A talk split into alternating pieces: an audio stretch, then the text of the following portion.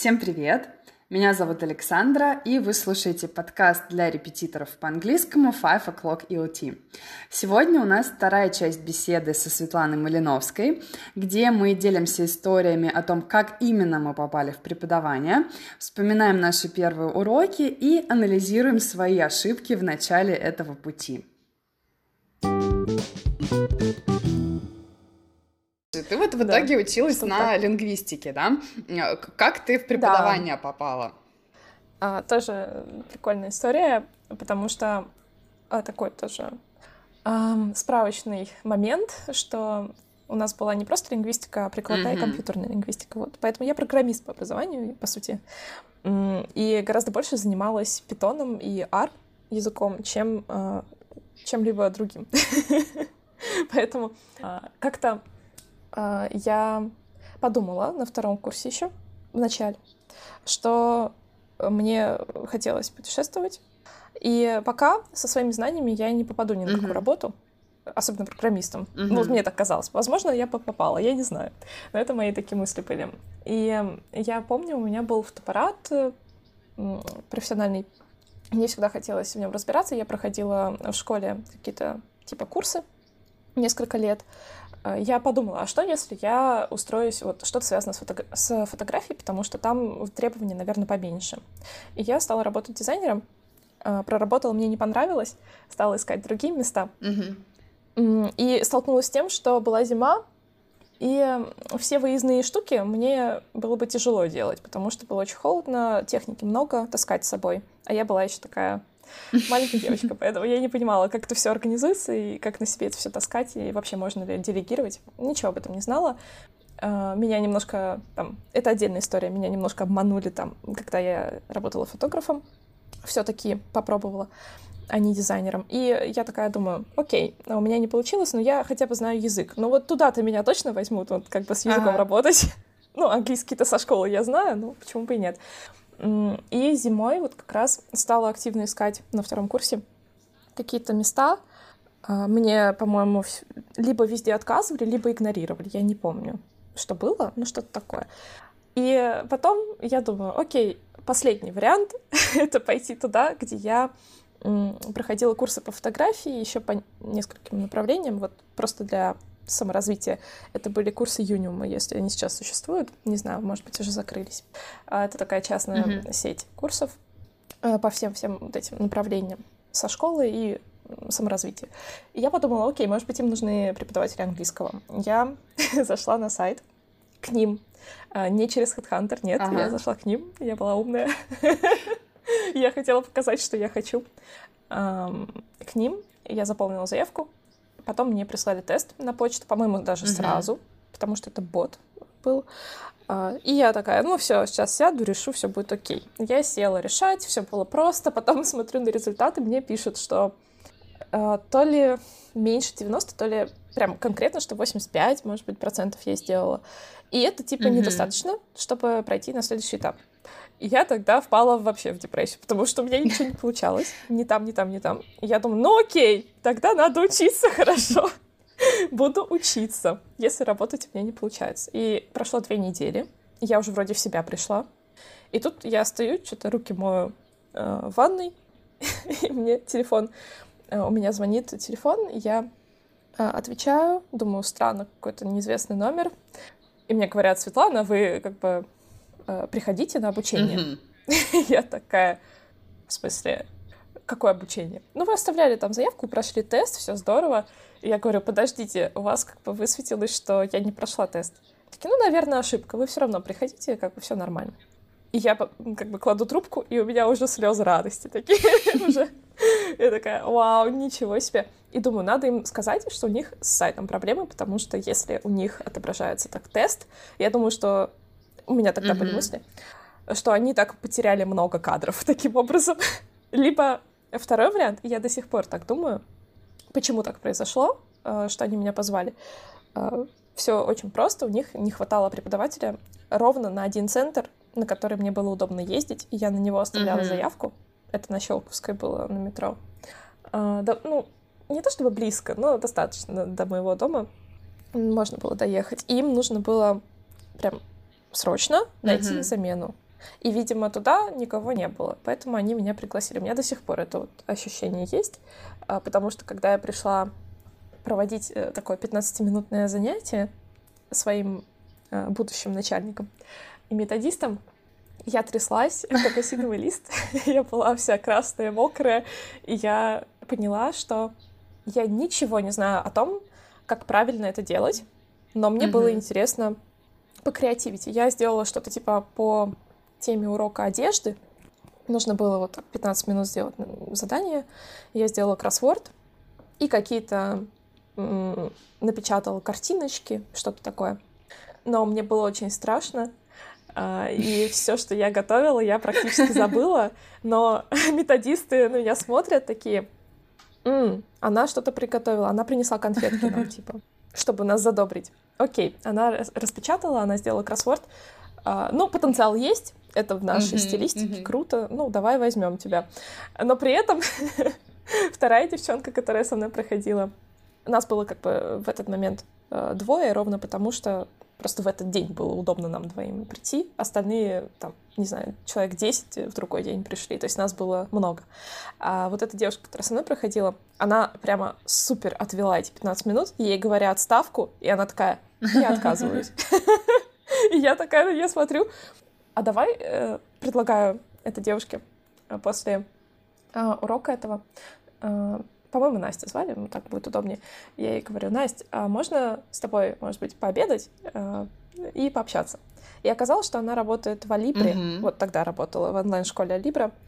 Э, и она говорит, там ставка, по-моему, раза в два больше, и там поинтересней все. Э, поэтому зачем мне проходить mm-hmm. обучение, если я уже там все знаю, и у меня все круто, я буду скорее сдавать селту и уходить вообще mm-hmm. дальше. Я это запомнила. И такой, э, не то что флешбэк, а наоборот, как это сказать, скачок вперед. А, благодаря этому разговору я потом работала в Алибре. Вот через э, много лет я помнила, что она мне сказала, что ей понравилась эта школа. И только из-за этого я э, стала там работать, и у меня получилось туда попасть, вот. А, потому что я помнила, что она мне тогда сказала. Такой эм, момент сейчас, э, summary всего того, что я рассказала, в этой истории э, мне кажется, что все с нами происходит э, для чего-то, и если вы это помните, даже если вы не знаете, зачем это произошло, то это когда-нибудь пригодится. И вот такой маленький разговор за столом, и мы были, по-моему, в какой-то столовой прикольной mm-hmm. в центре Москвы. Она мне показала это место, я туда потом тоже сходила одна. А, и мне кажется, этот разговор такой был... Я еще тогда подумала, что он был важный. Я узнала, что такое селта. Да, это тоже важно. Во-первых. Мне никто этого тоже не рассказывал тогда. И она мне это все рассказала, как-то вдохновила, но я все равно осталась вот в Юниуме работать. Это тоже длительная история, как это все проходило, но э, момент такой, что на, на таком порыве оставила заявку, и меня взяли, наверное, вот случайно тогда. Но потом обучили, и все Ну, все хорошо. случайно и не случайно, а, поэтому в итоге все пришло к тому, что есть сейчас. Да. А ты помнишь, как прошел вот первый урок э, уже именно с, с учениками, вот когда ты уже прям вышла работать, вот тебя взяли, как это, как это было? Это было незабываемо, мне кажется, у каждого преподавателя первое занятие это на всю жизнь запоминается.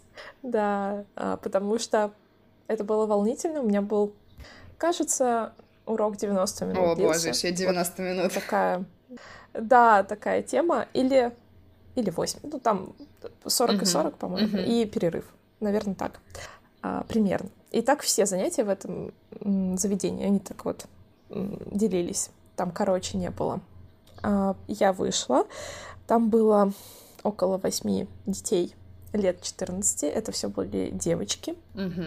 А, подвох был в том, сразу говорю, какой был подвох? А, в том, что я вышла после преподавателя, который их как бы кинул mm-hmm. посреди года. Они уже друг друга знали mm-hmm. не первый год, у них сменилось много преподавателей. Но почему-то я об этом то ли не знала, то ли как-то об этом подзабыла. Я не знаю. По-моему, мне об этом даже не сказали. Но мне так кажется. Может быть, я просто это слышала, в начале, когда меня mm-hmm. нанимали, да, что я буду на замене. А потом об этом как бы никому не пришло в голову мне напомнить. И я готовила занятие, его проверили, мне дали обратную связь, я его подкорректировала, да. И я прихожу и понимаю, что у меня половина урока посвящена тимбилдингу. С э, их стороны, не ну, с понятно, моей. да, чтобы они познакомились. А они уже все друг друга знают. А я такая новая прихожу, они уже начинают там какие-то свои м, шутки и так далее. Ну, такие добрые, ничего там такого не было. И я понимаю, что это полный провал, что им это не нужно. И у меня просто половина урока улетает в трубу. Это был урок такой. А, и самое, что мне запомнилось, самое интересное, не про сам урок, а то, что было на перемене. У нас была вот эта маленькая перемена ага. минут между частями. Это вообще история, достойная просто, не знаю, цитат.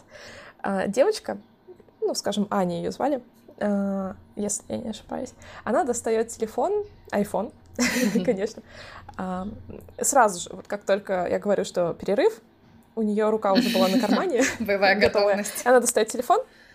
Да, и как бы э, я так э, создаю напряжение, на самом деле она с телефоном ничего не делала, она просто его положила и стала там что-то читать или играть с ним.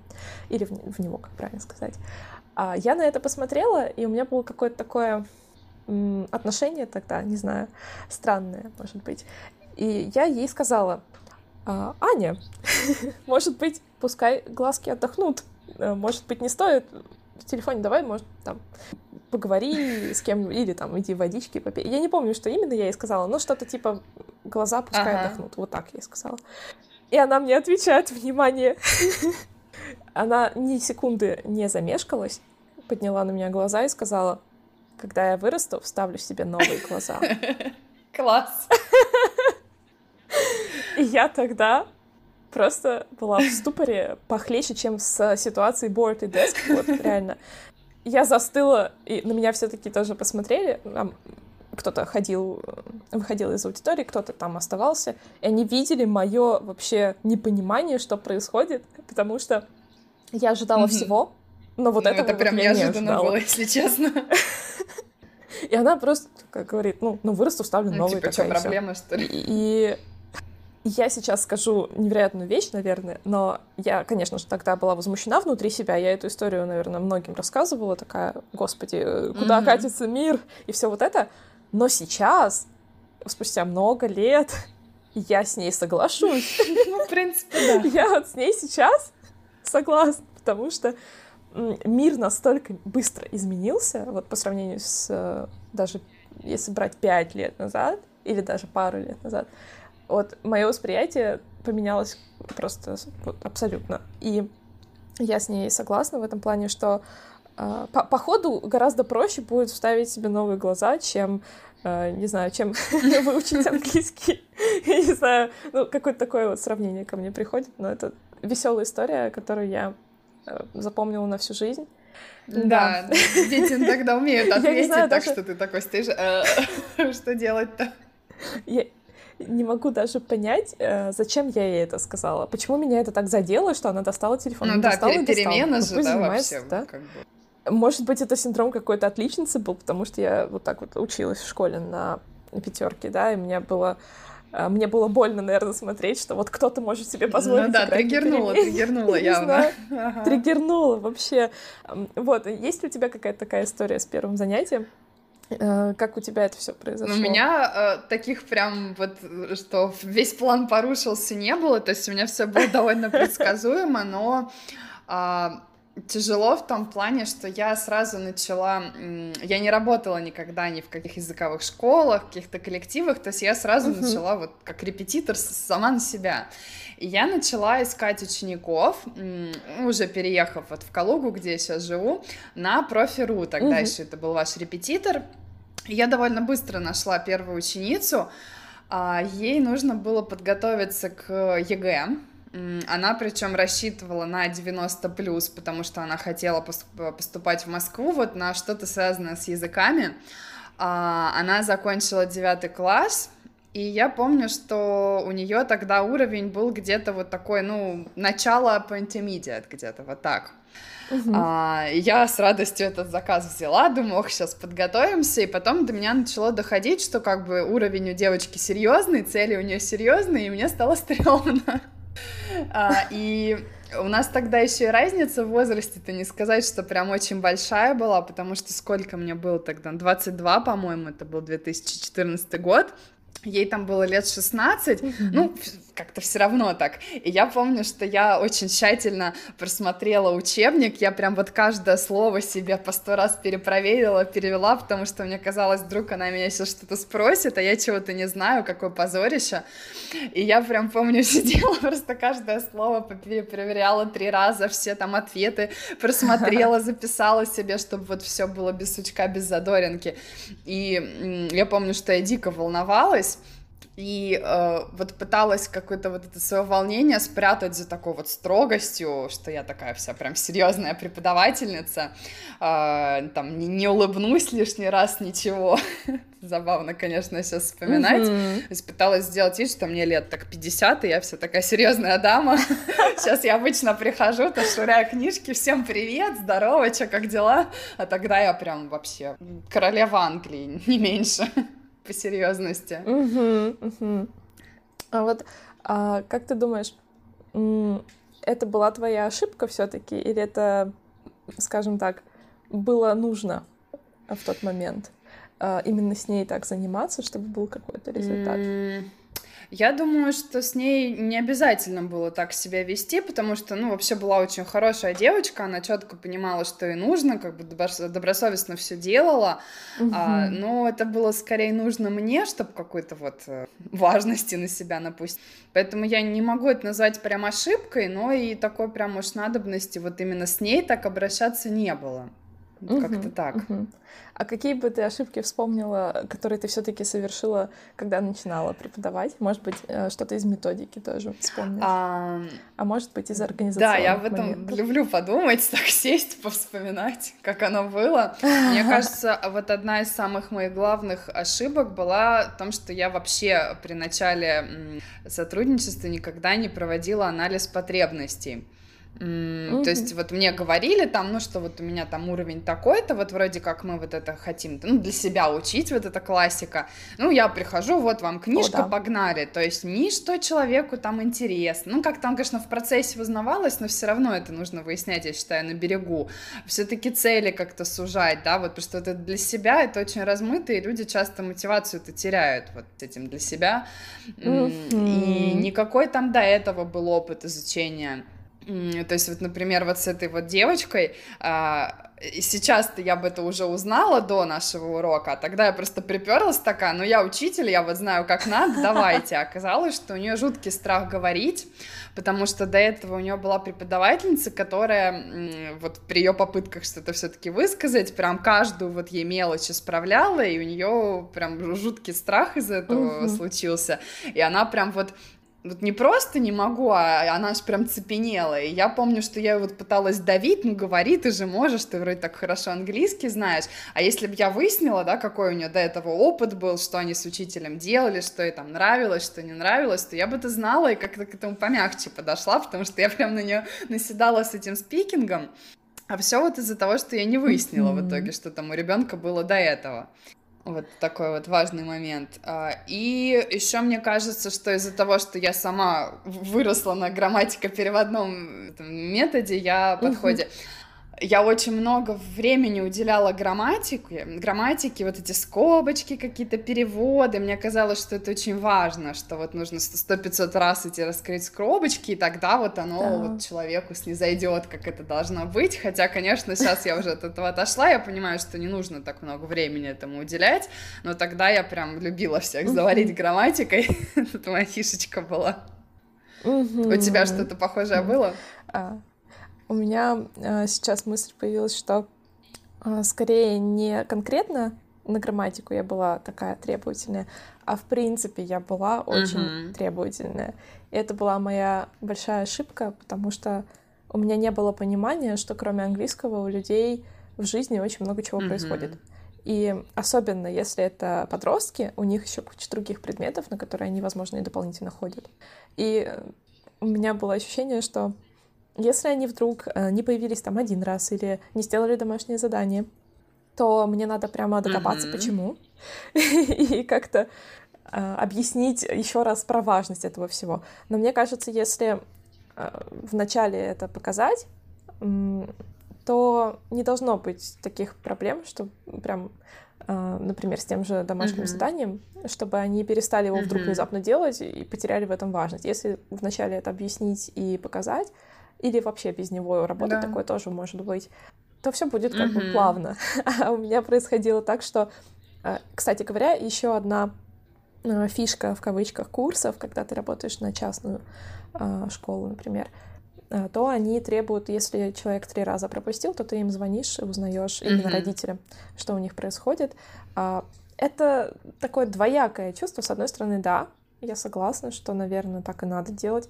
Но с другой, непонятно, кто это должен делать. Преподаватель, администратор, нужно ли это делать в принципе, потому что я не знаю, мне кажется, возможно, это отвлекает от процесса, когда ты работаешь на mm-hmm. фирму, а, то, что можно было подготовить как бы занятия и не вникать в проблемы семьи какой-то, да, почему они перестали. Ну, мне кажется, как такое. минимум э, администрация должна делать, уж точно не учитель. Да, потому что на нас прям влияли так, что если мы не выполняли эти требования, это все фиксировалось mm-hmm. в CRM-ке, а, если мы этого не выполняли, то мы не получали повышение, например, в конце года или полугодия, mm-hmm. по-моему.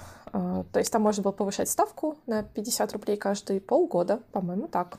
А, и нужно было выполнить, выполнить, выполнить несколько критериев. Это обзвоны, это успеваемость по тестам, посещаемость, кажется, тоже влияла. И кто, вот, самое интересное, кто ушел из группы, там тоже в процентном соотношении если много тоже в кавычках много людей уходит. На самом деле это один человек из ну, группы ну, ушел. Все трагедия. Это уже планка. Да, потому что у них, конечно же, это влияет очень сильно, но если рассуждать логически, то у меня самая большая группа вот на той работе, на первой, была, кажется, 11 человек, и потом, по-моему, она поделена была или что такое. И из пяти человек, ну, когда один уходит, конечно, это для меня было не так критично, как для mm-hmm. компании. То есть это вполне логично, что если из 11 человек уйдет, но у меня таких групп-то mm-hmm. не было больших, просто потому что они не набирались. Поэтому все эти критерии — это очень слабая сторона, э, когда работаешь mm-hmm. на Ну да, это очень фирме. отвлекает от преподавания в целом. Отвлекает, да, и и страшно Конечно. становится, потому что вот это я виноват, что он ушел и так далее. На самом деле там Помню, та же девочка, которая говорила про глаза вставлю новые, она через полгода, кажется, прекратила заниматься, и меня попросили узнать, типа, что с ней такое. А я, конечно же, согласилась. Я не могла сказать, это ваша работа, администраторы, можете сами узнать.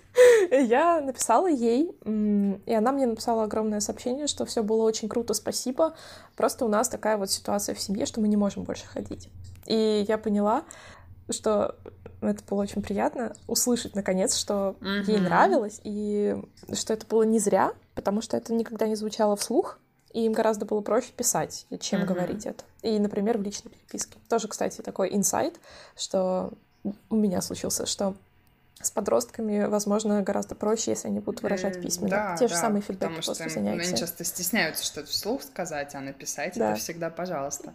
Вот у меня тоже вот эта вот тема подумать. со строгостью была, я прям перебарщивала. Я помню, что я даже вот возмущалась, сидя на кухне вечером после урока, вот зачем они начали, раз они вот там домашку на сегодня не сделали. Вот как будто люди реально должны жить этим английским постоянно. Хотя угу. вот у подростков... Да, это обижает. У подростков да. там другие предметы предмету, у взрослых там вообще работа, да, и мне, допустим, там ученица звонит и говорит, ну, сорян, вот завал, там поставка оборудования, ну, вообще никак, вот, ну, действительно, у человека завал, вот что же, теперь жизнь положить на этот урок, то есть, когда это осознаешь, становится гораздо проще и перестаешь обижаться, потому что реально меня прям это обижало раньше. Да, это, кстати, наверное, одна из самых частых ошибок mm-hmm. в начале преподавания, да, вот это вот э, принимать да. близко к сердцу, быть требовательным, еще одна есть ошибка, которую я совершала, это скакать галопом по Европам ради программы. Спасибо. Ой, ну, ну это тоже, да, это любимое. Это просто нечто, потому что я сейчас вспоминаю, что ну, вот по, по программе мы должны были в Solutions проходить э, один mm-hmm. разворот, точно. А, я помню, что в Solutions есть такие развороты, в третьем издании особенно, а, что там были фразовые ага. глаголы, которые, ну, штук 15. И в основном они не были связаны никак. И я помню, что эти фразовые глаголы, вот как они влетели у них в голову, так они вылетали. Да. И просто э, мы проходим этот э, э, раздел по программе должны идти дальше, а мы еще три занятия на них сидим, и потом приходится как-то подделывать, сейчас mm-hmm. скажу, да, вот это ужасное mm-hmm. слово, подделывать в программе, что вы вот это проходили, на самом деле вы посвятили время другому, потому что это было бы просто зря потраченное время или не потраченное время. Э, вот, это такой момент интересный. Не учитывается сложность. Да, вот вроде этого, как а разворот, там один ну, разворот. урок, один разворот, да. а порой такие развороты бывают, что там реально по четыре урока на них сидишь, и как бы еще можно было бы посидеть. Mm-hmm. Я, я тоже любила раньше вот привязаться к каким-то вот разворотам и фигачить по ним, mm-hmm. а то, что там они ничего не усваивают, я как-то думаю, ну, ну вот учить надо лучше. Плохо учат. Да, типа перенос вот этой ответственности. Да, хотя понятно, что если прочитать этот список фразовых глаголов, ну их никто не запомнит с таким подходом, что их нужно... Да, даже я. Я их тоже не запомню. То есть надо как-то над этим работать. Да. Друзья, это была вторая часть нашей беседы со Светой. Мы решили разделить ее на четыре части, чтобы не утомлять вас долгим прослушиванием. Поэтому продолжение можно будет услышать в следующей, третьей части. Надеюсь, вам было интересно. До встречи!